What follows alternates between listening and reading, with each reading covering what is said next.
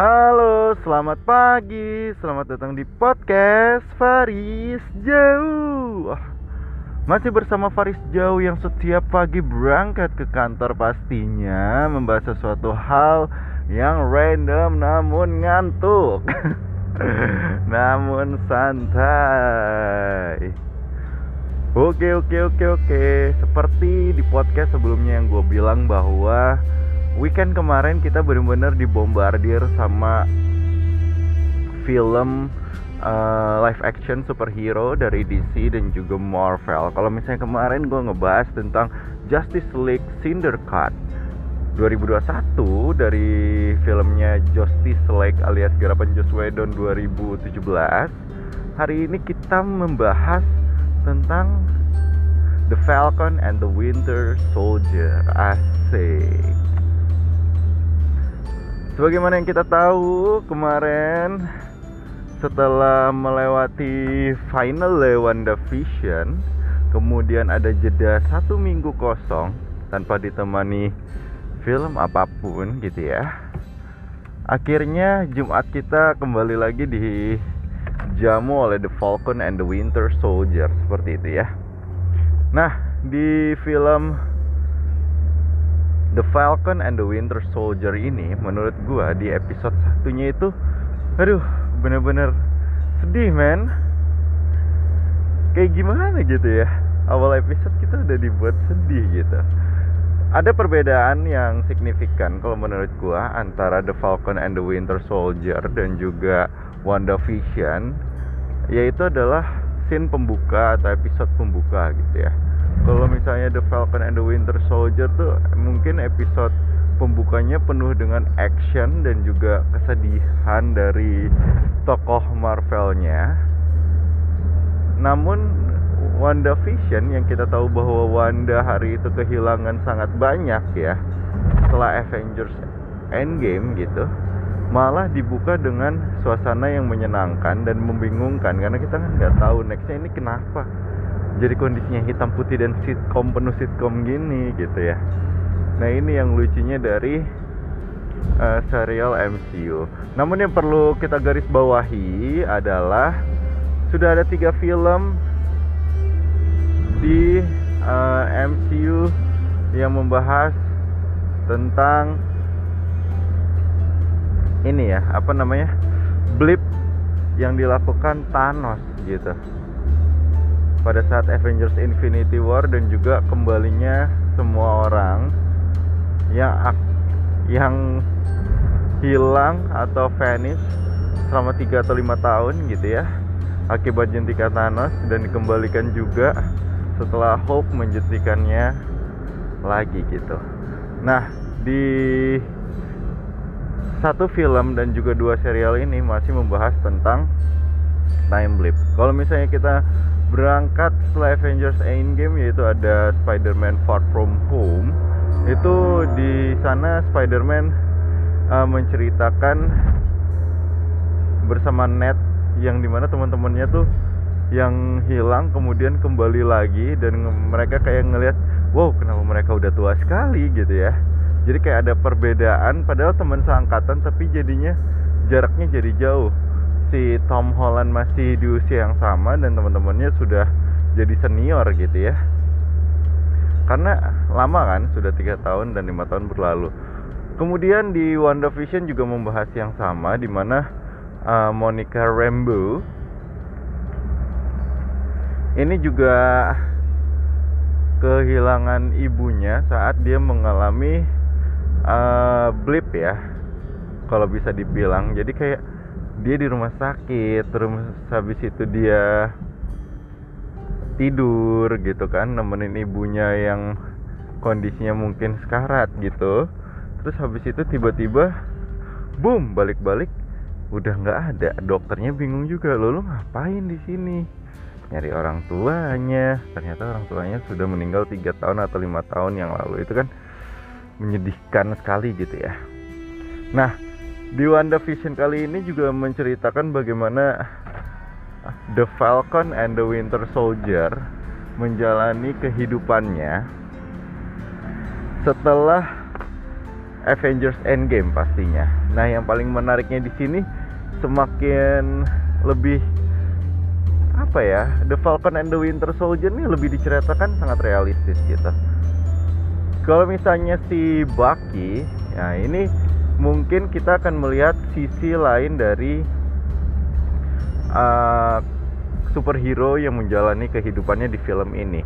Nah kalau misalnya Bucky mungkin sama seperti Captain America di film Avengers Endgame yang sangat galau gitu ya. Namun uh, kondisinya kalau Baki dia dulu pernah dalam uh, pengaruh Hydra gitu ya entah itu di hipnotis entah itu di dogma atau segala macam gitu ya.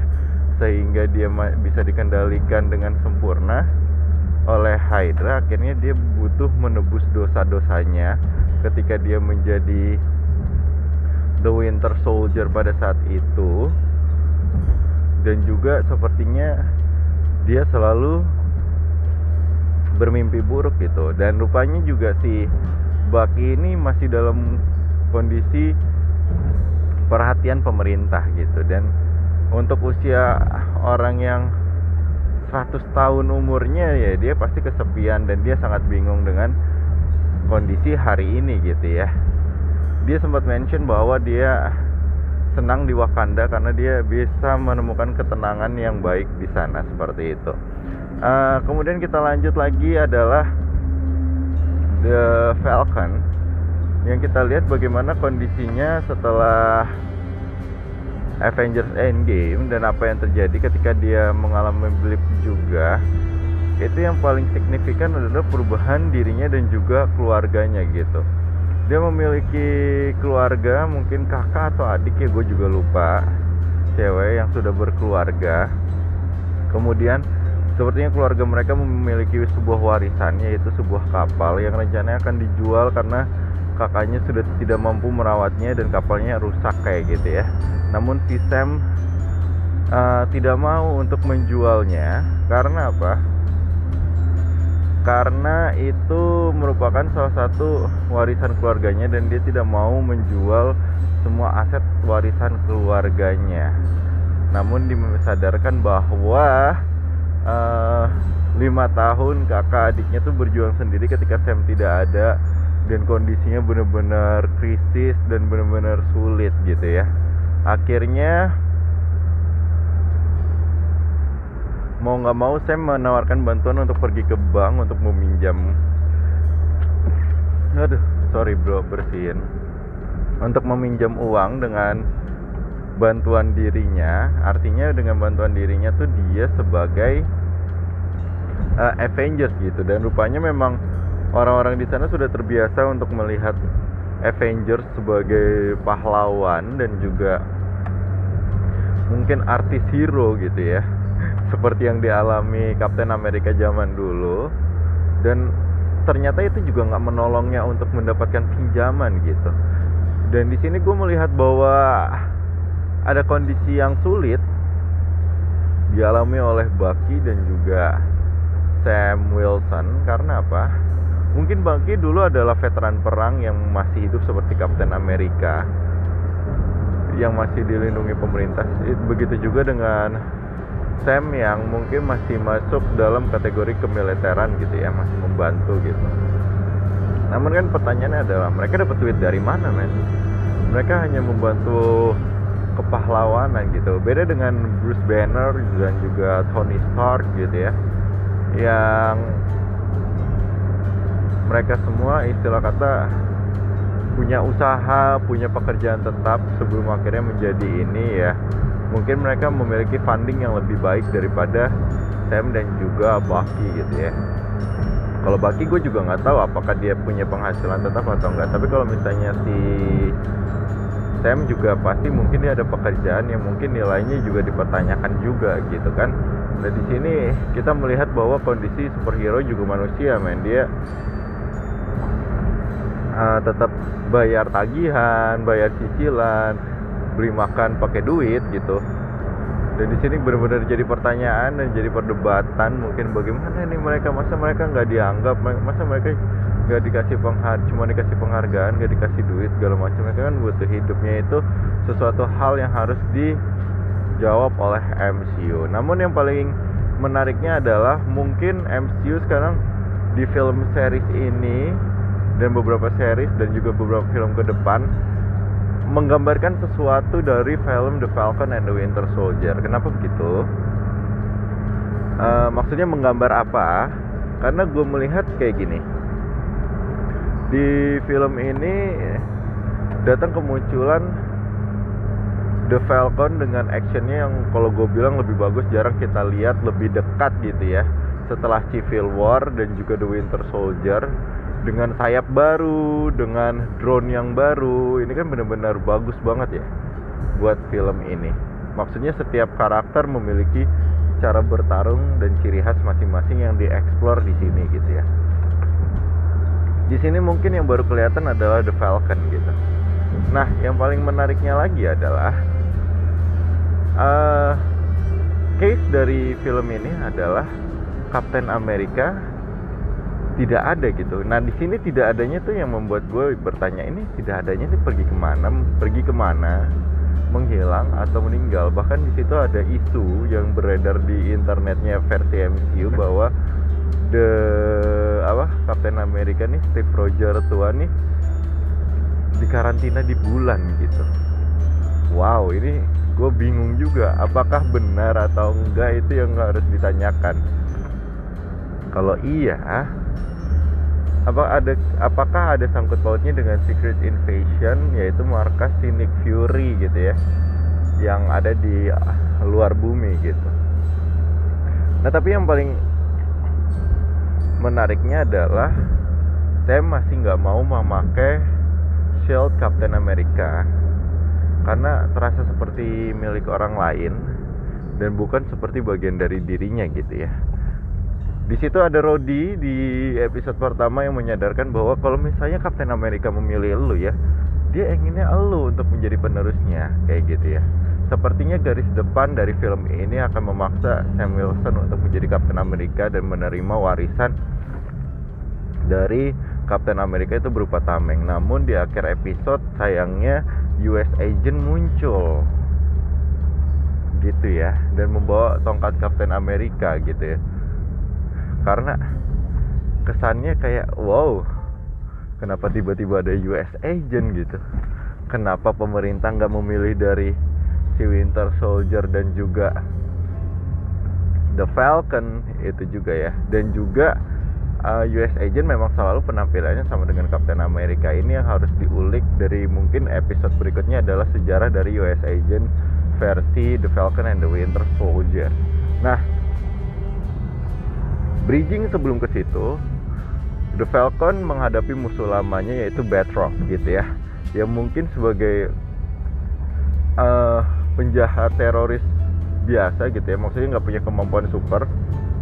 Dia cukup bisa survive untuk melawan The Falcon itu sendiri gitu. Walaupun The Falcon berhasil menghajar anak buahnya menghancurkan beberapa perlengkapan helikopter dan juga senjata-senjata milik LAF kalau nggak salah terorisnya gitu ya untuk menculik uh, salah satu pilot militer gitu. Namun Betrok masih bisa selamat di episode 1. Yang berikutnya lagi adalah kehadiran Flag Smasher seperti itu yang di mana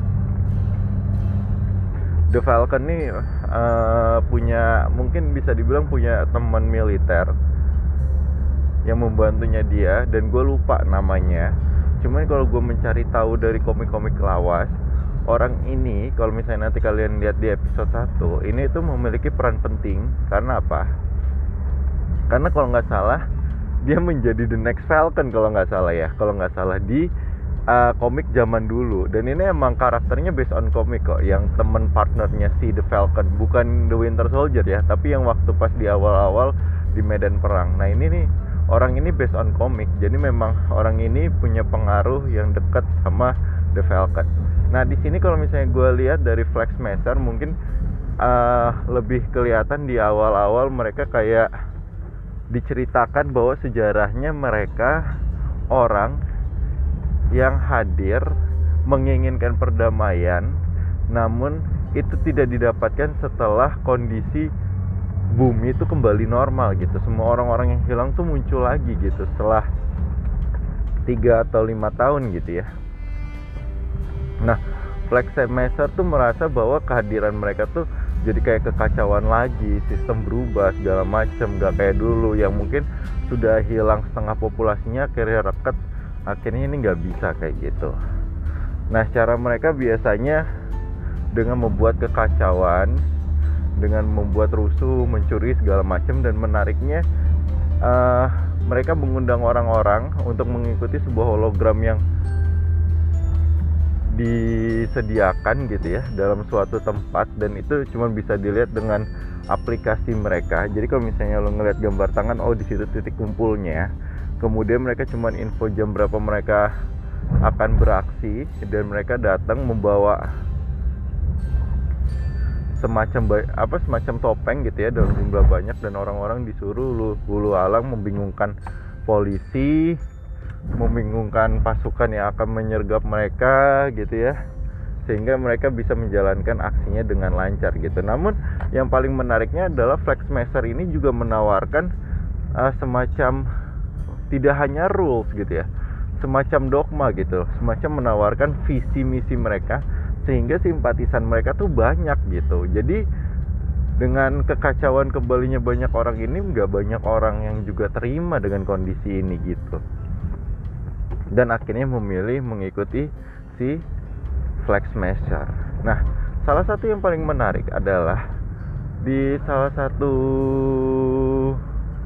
scene di mana temennya The Falcon ini, militer ini, berusaha diminta tolong untuk The Falcon untuk membuntuti Flex Master dan akhirnya berujung pertarungan dan dia ikut chaos. Awalnya dia pura-pura menjadi simpatisan ketika dia me munculkan dirinya malah dia kena hajar dan gue melihat di situ bahwa Flag Smasher ini juga memiliki kekuatan super.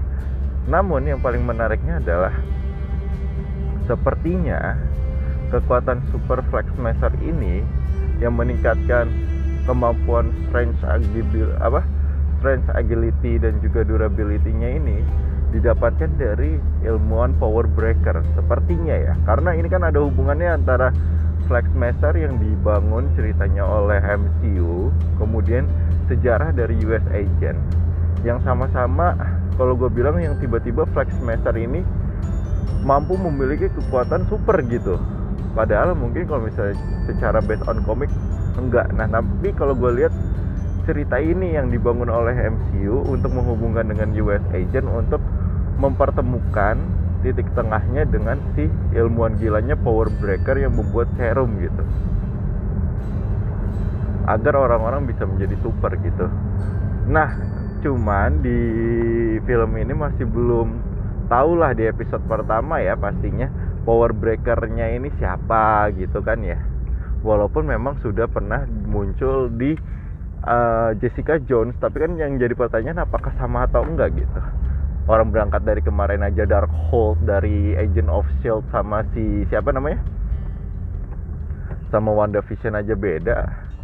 Padahal ada rencananya rombongan Agent of Shield bakal masuk ke MCU dalam filmnya lagi gitu. Maksudnya ada filmnya lagi gitu nah ini yang paling menarik bagi siapakah power brokernya apakah sama atau enggak bagaimana mereka bisa mendapatkan serum itu artinya sepertinya masalahnya juga akan menjadi kebingungan apakah apa The Falcon akan menjadi Kapten Amerika berikutnya atau US Agent ternyata mungkin uh, akan menjadi pengganti Kapten Amerika sebenarnya gitu.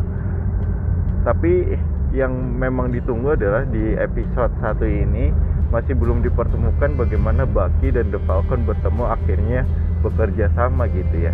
Baki juga masih menjalani kehidupannya bahkan dia berusaha berkencan dia menceritakan bagaimana rasanya dating online itu gak seru aneh. Ada orang yang pakai muka depannya gambar kucing tapi waktu ketemu bukan kucing gitu ya. Ya lucu lah kayak gitu ya si Baki. Tapi gue ngeliat kayaknya uh, Falcon sulit dengan kondisi kehidupannya. Dia tetap mungkin senang untuk beraksi tapi di senang untuk membantu tapi dia sulit dengan kondisi keluarganya. Sedangkan uh, Baki lebih sulit secara psikis apa fisikis dan juga mental karena dia pernah membunuh bahkan dia membantu untuk menangkap agen-agen Hydra yang pernah ditolongnya tapi nggak dibunuhnya. Jadi kayak ditangkap oleh pemerintah aja gitu karena mungkin beberapa agen Hydra di sana uh, sudah mendapatkan jabatan yang tinggi kayak gitu. Takut menjadi pengkhianat. Nah di antara nama-nama tersebut juga ada nama Zemo yang nanti juga akan muncul di The Falcon and the Winter Soldier ini yang otomatis kemungkinan besar dia tahu bahwa Zemo itu masih hidup kayak gitu mungkin berarti kemungkinan besar di Civil War si Bucky ini ya mungkin tahu nggak tahu gitu ya. Karena yang mengejar juga si Black Panther. Tapi di situ di catatannya bahwa Zemo belum dicoret berarti dia ada kemungkinan tahu bahwa Zemo belum mati dan akhirnya nanti mereka akan bertemu gitu. Intinya Baki sekarang menjadi a lonely man. Kasihan sih man gue kalau ngelihat Baki tuh kayak kesepian banget gitu pengen ditemuin aja udah kon. The Falcon. No. Lu ketemu tuh Baki main bareng gitu. Tapi ya dua-dua ini lagi masuk dalam masa sulit mereka masing-masing. Mungkin nanti akan ada sebuah konflik yang akan membuat mereka bersama. Oke, itu dia tentang The Falcon and the Winter Soldier episode 1. Kalau belum nonton, buruan nonton. Dan kita akan uh, membahas lagi minggu depan tentang The Falcon and the Winter Soldier. Nunggu Jumat lama men, sumpah. Gue udah pengen nonton banget nih film lanjutannya. Thank you buat yang udah dengerin uh, podcast Faris Jauh. Sampai jumpa di episode berikutnya. Bye-bye.